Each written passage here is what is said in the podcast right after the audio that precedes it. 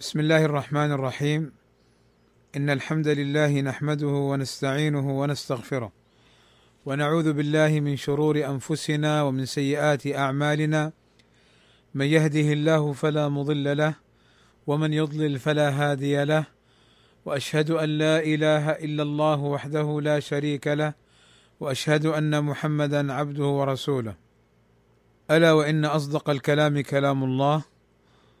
وخير الهدى هدى محمد وشر الأمور محدثاتها وكل محدثة بدعة وكل بدعة ضلالة وكل ضلالة في النار. أما بعد فقد توقفنا عند قول الشيخ رحمه الله تعالى في كتاب أصول في التفسير الاختلاف الوارد في التفسير المأثور. هذا المبحث الذي ذكره الشيخ رحمه الله تعالى هو مبحث مهم. ولا بد لمن يقرأ في كتب التفسير من معرفته. لماذا؟ لأنه سيقف على عدة أقوال في الآية الواحدة. مثلا على سبيل المثال اهدنا الصراط المستقيم. ما الصراط المستقيم؟ قيل الجنة. قيل طريق الجنة وقيل الإسلام وقيل النبي صلى الله عليه وسلم وقيل أبي بكر وعمر إلى غير ذلك من الأقوال. فقد يظن الظان أنها أقوال متعارضة أو يقول أنا لا أدري ما المراد وما الصواب في هذا حتى يشتكي بعض طلبة العلم حتى يشتكي ويتأفف بعض طلبة العلم.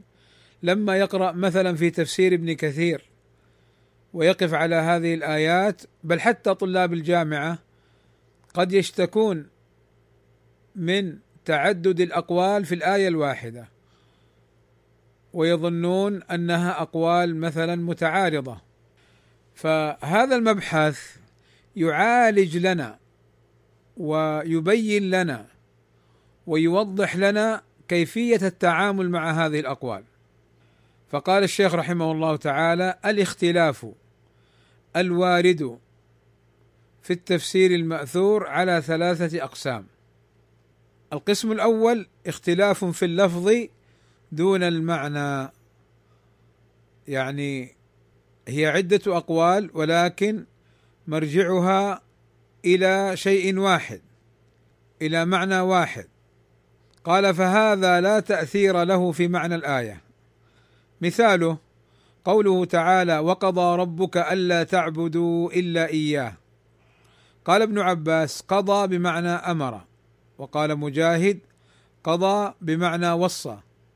وقال الربيع بن أنس قضى بمعنى أوجب. قال الشيخ وهذه التفسيرات أمر وصى أوجب وهذه التفسيرات معناها واحد أو متقارب فلا تأثير لهذا الاختلاف في معنى الآية إذ أن المعنى أن الله عز وجل أوجب علينا عبادته وحده لا شريك له وأوجب علينا بالوالدين إحسانا. اذا هذا النوع القسم الأول أن اللفظ يختلف والمعنى متقارب والمعنى متقارب. وبالتالي لا إشكال بين هذه الأقوال المختلفة. قال القسم الثاني اختلاف في اللفظ والمعنى. والآية تحتمل المعنيين فأكثر أي فأكثر لعدم التضاد بينهما. فتحمل الآية عليهما وتفسر بهما. ويكون الجمع بين هذا الاختلاف أن كل واحد من القولين ذكر على وجه التمثيل. لما تعنيه الآية أو التنويع. مثاله قوله تعالى واتل عليهم نبأ الذي آتيناه آياتنا فانسلخ منها فأتبعه الشيطان فكان من الغاوين. ولو شئنا لرفعناه بها ولكنه أخلد إلى الأرض واتبع هواه. قال ابن مسعود هو رجل من بني إسرائيل. وعن ابن عباس أنه رجل من أهل اليمن وقيل رجل من أهل البلقاء. والجمع بين هذه الأقوال أن تحمل الآية عليها كلها لأنها تحتملها من غير تضاد ويكون كل قول ذكر على وجه التمثيل. هل هو رجل من بني إسرائيل؟ هل هو رجل من أهل اليمن؟ هل هو رجل من أهل البلقاء؟ المعنى في احتمال هذه الأقوال للآية لمعنى الآية من جهة أنه كل من اتصف بنفس الصفة فإنه يعني تنطبق عليه الآية. وأن هؤلاء ممن كانوا قبلنا قد وقع منهم نفس ما وقع في الآية من جهة أنه لم ينتفع بالحق ولم يرفع به راسا بعد أن أوتيه. قال ومثال آخر قوله تعالى وكأسا دهاقا. قال ابن عباس دهاقا مملوءة. وقال مجاهد متتابعة. وقال عكرمة صافية. قال الشيخ ولا منافاة بين هذه الأقوال والآية تحتملها فتحمل عليها جميعا ويكون كل قول لنوع من المعنى. فالله عز وجل لما ذكر نعيم أهل الجنة ذكر لهم أنهم يشربون في كأس. دهاقا قيل دهاقا يعني مملوءة. ما فيها نقص في الشراب. وقيل دهاقا بمعنى كلما شرب منها تمتلئ مرة أخرى فيتابع له في الشراب. وقيل دهاقا بمعنى صافية. وهذا القسم الثاني بارك الله فيكم كما يقول شيخ الإسلام ابن تيمية بأن جمع الأقوال في الآية يوضح معناها والمراد منها. مثلا على سبيل المثال لما أقول زرت بيتا فيقول رجل نعم هذا البيت في الحي الفلاني ويقول آخر هذا البيت لونه مثلا أبيض ويقول آخر هذا البيت ثلاثة أدوار ويقول آخر هذا البيت فيه كذا. الآن لما الأول قال هذا البيت في المكان الفلاني عرفنا أين مكانه. لكن هل صفته معروفة؟ لا. لما قال الآخر لونه أبيض عرفنا صفته. لما قال الآخر ثلاثة أدوار عرفنا عدد أدواره والطوابق التي فيه. فهذه الأقوال وإن كانت مختلفة في اللفظ فالأبيض غير ثلاثة أدوار غير اسم الحي ولكن هي توضح لنا هذه الأقوال وتقرب لنا معنى الآية ولذلك على من يقرأ في التفسير أن يتأمل في الأقوال ككل ويتوصل إلى معنى أيضا يجمع هذه المعاني من طريق هذه الأقوال الواردة في تفسير الآية. اذا لا إشكال في القسم الأول ولا في القسم الثاني. وهذان القسمان يكادان هما الغالبان على تفسير السلف الوارد عن السلف. اختلاف تنوع إما يصف أو يذكر بعض من يدخل في الآية أو تفسر به أو من باب ترادف المعاني أو من باب المشترك اللفظي كما أشار إلى ذلك شيخ الإسلام ابن تيمية في مقدمة أصول التفسير. ثم ذكر القسم الثالث قال القسم الثالث اختلاف اللفظ والمعنى. اذا ما سبق القسم الأول من باب الترادف القسم الثاني من باب التنويع القسم الثالث من باب التضاد الذي لا يجتمع فيه المعنيان. مثاله كما سيأتينا يقول الشيخ اختلاف اللفظ والمعنى والآية لا تحتمل المعنيين معا للتضاد بينهم أي للتضاد بين المعنيين. فتحمل الآية على الأرجح منهما بدلالة السياق أو غيره يعني بقرينة تكون في السياق تحمل عليها على المعنى الراجح. قال مثال ذلك قوله تعالى إنما حرم عليكم الميتة والدم ولحم الخنزير وما أهل به لغير الله. فمن اضطر غير باغ ولا عاد فلا إثم عليه. إن الله غفور رحيم. قال ابن عباس في تفسير قوله غير باغ قال غير باغ في الميتة ولا عاد في أكله. وقيل غير خارج على الإمام ولا عاص بسفره. قال الشيخ والأرجح الأول لأنه لا دليل في الآية على الثاني. ولأن المقصود بحل ما ذكر دفع الضرورة وهي واقعة في حال الخروج على الإمام وفي حال السفر المحرم وغير ذلك. إذا الشيخ رحمه الله تعالى ذكر لنا مثالا لاختلاف التضاد وقلنا اختلاف التضاد هو أن أن لا تحتمل الآية المعنيين بل أحدهما بقوله تعالى في المضطر في وصف حاله فمن اضطر غير باغ ولا عاد. جاء في تفسيرها عن ابن عباس أنه غير باغ في الميتة يعني غير ظالم فيأكل الميت في غير حلها بل ضرورة ولا عاد في أكله ولا يتجاوز القدر المحتاج إليه في دفع الضرورة. كما مر معنا في القواعد الفقهية. أن الضرورات ها قلنا أن الضرورات تحل المحظورات وأن الضرورات قاعدة أخرى معها تقدر بقدرها. فهذا هو معنى الآية كما تفسره الآية في سياقها. معنى السياق يعني الآية وردت في تحريم الميتة والمذكورات وأن الأصل في حال عدم الضرورة عدم جوازها. ثم بينت الآية في حالة الضرورة يجوز أن يأكل من الميتة. فهذا المعنى الأول موافق لسياق الآية. وأما المعنى الآخر وهو أنه غير باغ أي غير خارج على ولي الأمر ولا عاص بسفره ولا مسافر لشرب الخمر أو التجارة في أمور محرمة أو فعل الفواحش. لأن الآية عامة في حكم المضطر. فالمعنى الثاني بعيد عن سياق الآية. ولا يجتمع المعنيان. لأنه لو حلت للخارج والعاصي لا تحل له مع وصف أنه غير باغ ولا عاد. العموم الذي فيه. فكيف تحل لهما وتحرم عليهما؟ هذا هو التضاد. قال ومثال آخر قوله تعالى وإن طلقتموهن من قبل أن تمسوهن وقد فرضتم لهن فريضة فنصف ما فرضتم إلا أن يعفون أو يعفو الذي بيده عقدة النكاح.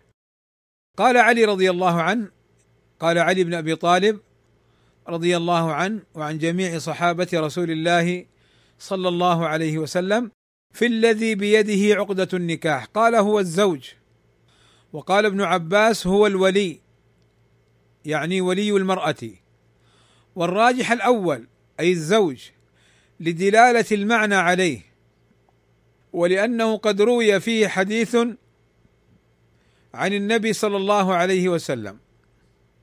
فقوله إلا أن يعفون أو يعفو الذي بيده عقدة النكاح. من المراد بقوله الذي بيده عقدة النكاح؟ قيل الزوج كما قاله علي بن أبي طالب. وقيل الولي يعني والد الزوجة أو من يقوم مقامه شرعا. فولي الزوجه هو قول ابن عباس. ولا يمكن أن يكون الولي هو الزوج ولا أن يكون الزوج هو الولي. فاذا هذان المعنيان متضادان. أيهما أرجح؟ أرجح أن المراد به الزوج من جهة دلالة المعنى عليه وهو أن الخطاب هنا للأزواج وإن طلقتموهن من قبل إلا أن يعفون أي أهل الزوجة أو وليها أو يعفو الذي بيده عقدة النكاح، من الذي بيده عقدة النكاح؟ الزوج. أيضا هذا دلالة أخرى. الأولى السياق، الثانية المعنى. من جهة أن الذي بيده عقدة النكاح هو الزوج، فإن قيل الولي هو الذي بيده عقدة النكاح لأنه هو الذي يزوج. نقول نعم ولكن هنا الآية بعد الزواج طلاق. فانتقلت عقدة الزواج من الولي بعد رضاه إلى الزوج في الرضا أن يطلق أو لا يطلق. وأما الحديث الذي أشار إليه الشيخ فهو حديث ضعيف لا يصح. أن المراد بالذي بيده عقدة النكاح الزوج. فإن قيل كيف يورد الشيخ حديثا ضعيفا في يعني معنى الآية؟ الجواب عند العلماء كما ذكر ذلك ابن قيم الجوزية وغيره من أهل العلم أن العالم قد يستأنس بالحديث الضعيف في الترجيح لا يعتمد ويجعله قرينا من حيث هو ولكن استئناسا فيذكر حديثا ضعيفا استئناسا لترجيح معنى على معنى. وهذا مثاله. اذا الشيخ رحمه الله تعالى هنا لخص باختصار كلام ابن تيمية وكان كلامه هناك يعني فيه شيء من التطويل من ناحية التفريع للأمثلة. فمثلا شيخ الإسلام ابن تيمية ذكر أن التفسيرين قد يكونا مختلفين في معنى الآية اختلاف تضاد وكلاهما يصح لأنه من باب يعني التضاد اللفظي. مثلا قوله تعالى والليل إذا عسعس فإن كلمة عسعس فإن كلمة عسعس في لغة العرب كلمة تضاد تأتي بمعنيين كلاهما صحيحان بالنسبة لها. فعسعس بمعنى أقبل وعسعس بمعنى أدبر. فإذا قلت عسعس الليل أي أقبل بظلامه فغطى النهار. وهذا تفسير. وإذا قلت عسعس الليل أي أدبر بظلامه وجلاه النهار. كلاهما تفسيران صحيحان لأن الكلمة تحتمل المعنيين من باب التضاد اللفظي. وهناك كتب في التضاد اللفظي في اللغة العربية مطبوعة. ولكن الشيخ هنا رحمه الله تعالى اختصر لنا تلك الأقسام بهذه الأقسام الثلاثة. لأن المراد معرفة أن التفسيرين فأكثر الواردة عن السلف إما أن تكون في نفس المعنى بمعنى أنها لا تنافر بينها ولا اختلاف مثل قضى أمر أوجب وصى فهذا لا تأثير لهذا الاختلاف أصلا. إنها معاني متقاربة. وإما أن تكون هذا القسم الثاني وإما أن يكون التفسير عن السلف جميعه صحيح. لأن الآية تحتمل المعنى. مثل قوله تعالى كأنها حمر مستنفرة فرت من قسورة. ما المراد بالقسورة؟ قيل الأسد وقيل الصياد. والمعنى صحيح في في الآية. لأن المراد شدة نفورهم من الحق كنفور الحمر من الموت المتحقق بالأسد أو الصياد. وبالتالي الموقف من القسم الثاني أن المعاني كلها صحيحة ونستفيد تصور وفهم أكثر للآية.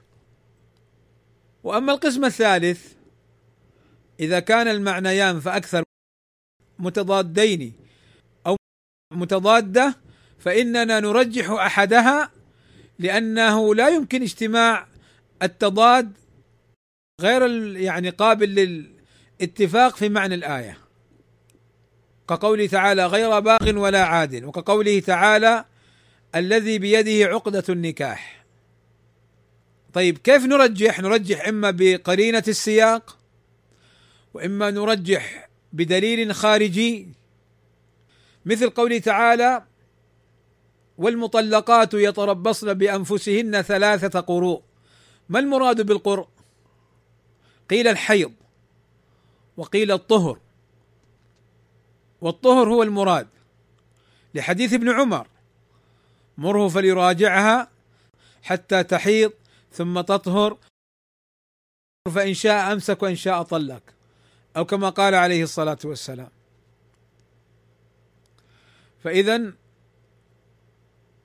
القسم الثالث الموقف منه أننا نرجح بقرينة إما من نفس الآية وإما يعني في السياق أو المعنى وإما بحديث آخر.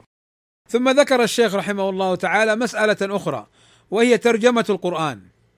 ومعنى ترجمة القرآن أي نقله بلغة أخرى وهذا المبحث مهم من جهة معرفة حكم ذلك.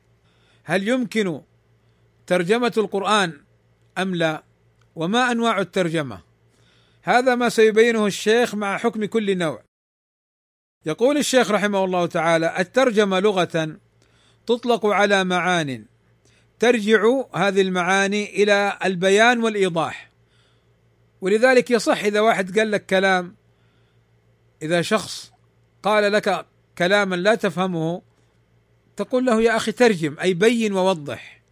يصح لغة ولا يحتاج أن ينقله إلى لغة أخرى.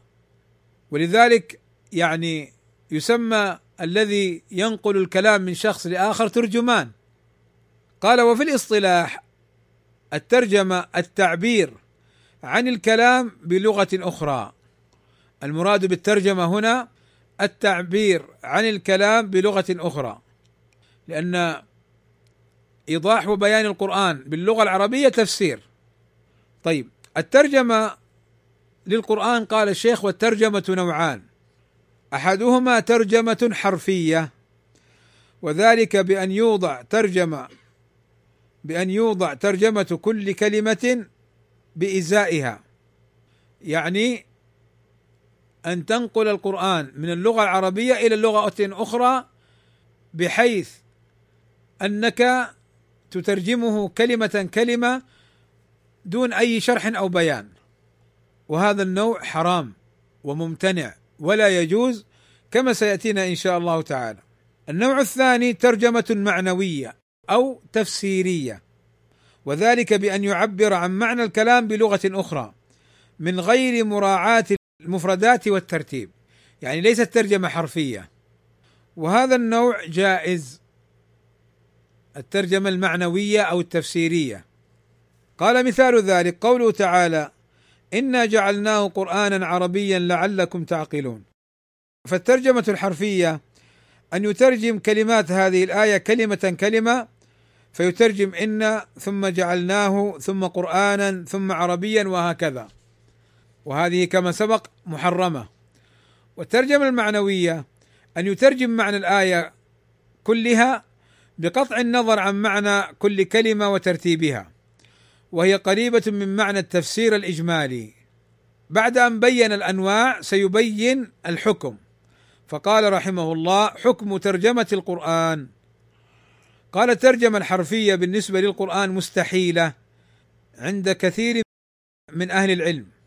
وذلك لأنه يشترط في هذا النوع من الترجمة شروط لا يمكن تحققها معها يعني مع الترجمة وهي سيذكر الشروط.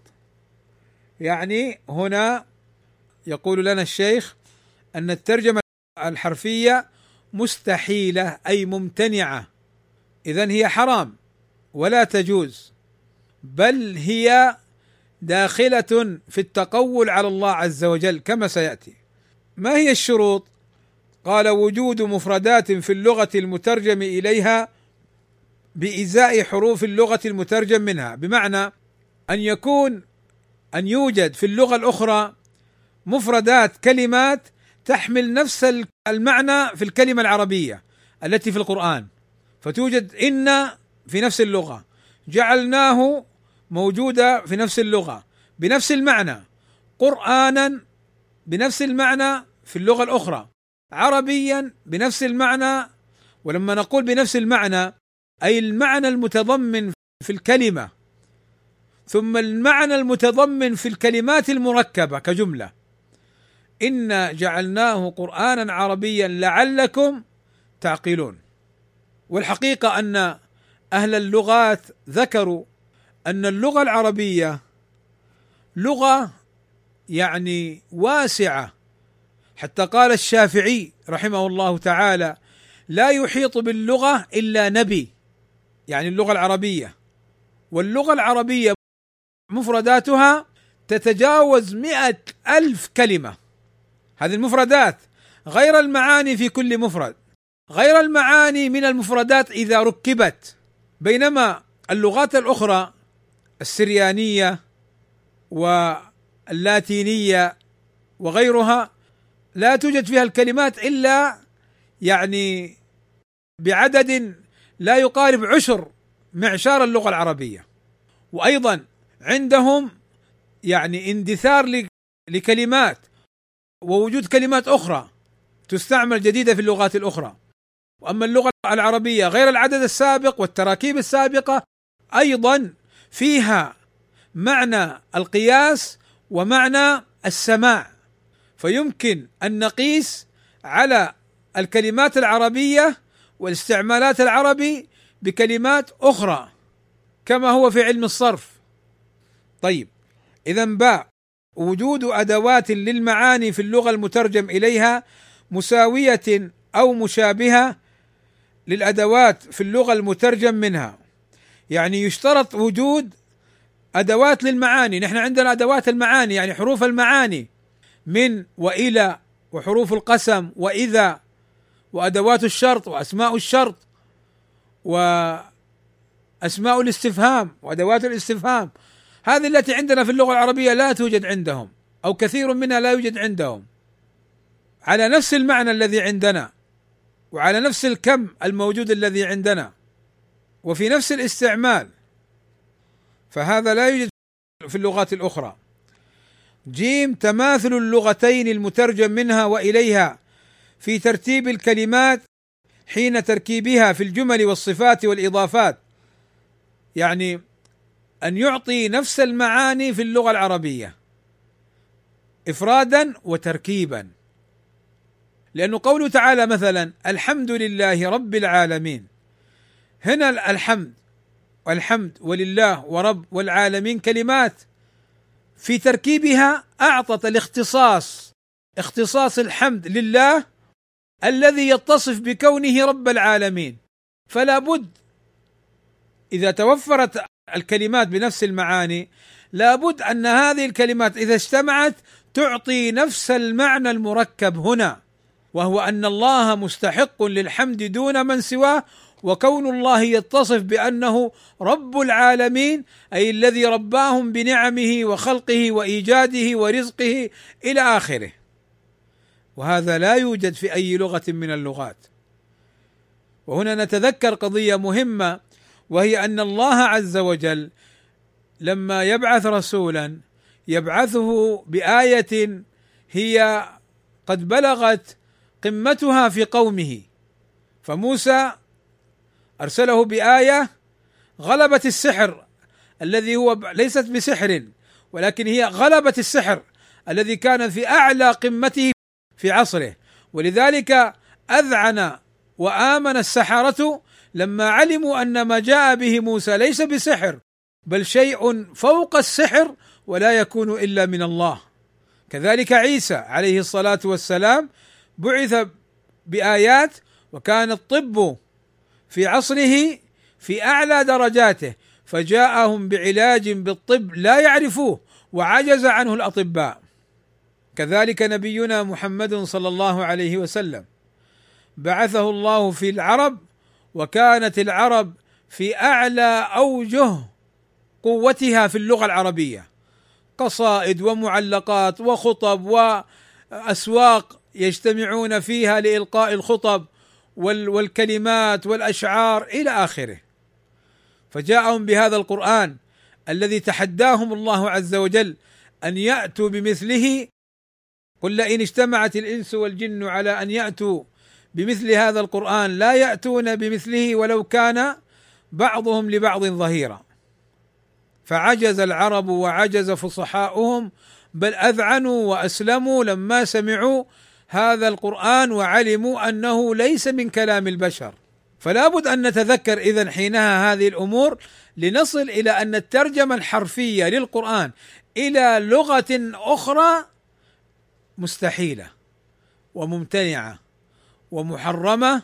فإن عجز العرب وهم الفصحاء البلغاء أن يأتوا بمثل هذا القرآن فكيف باللغات الأخرى وأن يترجم بها القرآن. قال الشيخ رحمه الله تعالى وقال بعض العلماء إن الترجمة الحرفية يمكن تحققها في بعض آية أو نحوها ولكنها وإن أمكن تحققها في نحو ذلك محرمة لأنها لا يمكن أن تؤدي المعنى بكماله ولا أن تؤثر في النفوس تأثير القرآن العربي المبين. ولا ضرورة تدعو إليها للاستغناء عنها بالترجمة المعنوية. اذا حتى الترجمة لبعض الآيات حرام لأنه قد يدخل في التقول على الله عز وجل. لأنه كما سبق أن الآيات مفردات وكلمات وجمل لها معاني لا تتحقق في أي لغة من اللغات. قال الشيخ وعلى هذا فالترجمة الحرفية إن أمكنت حسا في بعض الكلمات فهي ممنوعة شرعا. اللهم إلا أن يترجم كلمة خاصة بلغة من يخاطبه ليفهمها. من غير أن يترجم التركيب كله فلا بأس أي فينتقل إلى المعنى التفسيري لا إلى المعنى التركيبي الحرفي.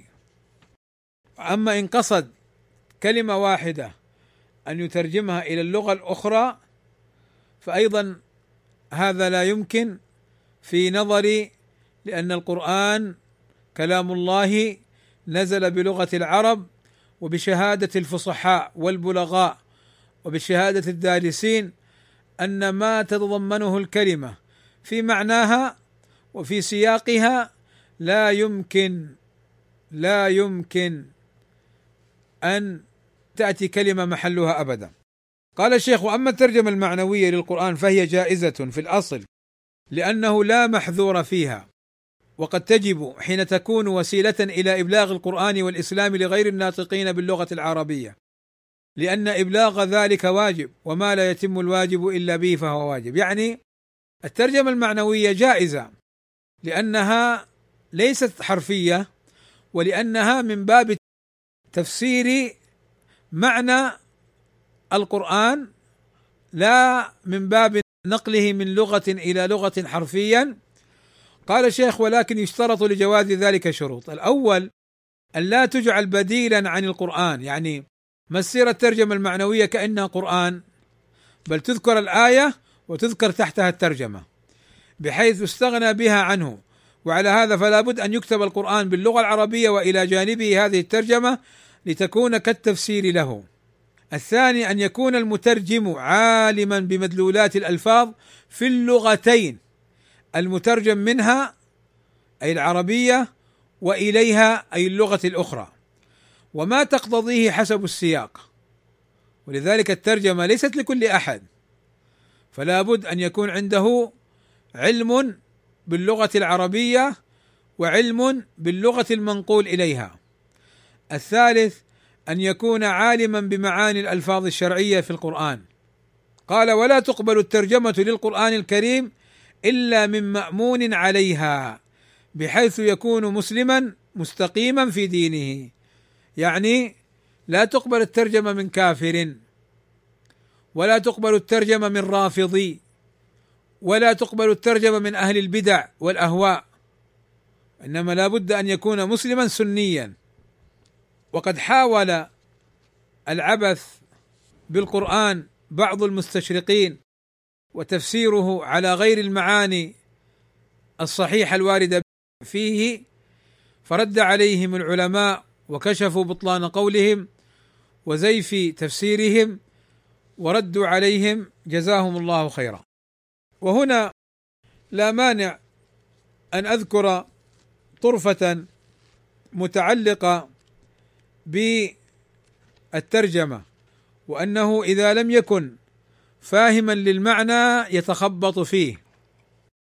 وهذه الطرفة حقيقية وقعت ليست كما يقال يعني من نسج الخيال. طبعا في غير القرآن في غير القرآن.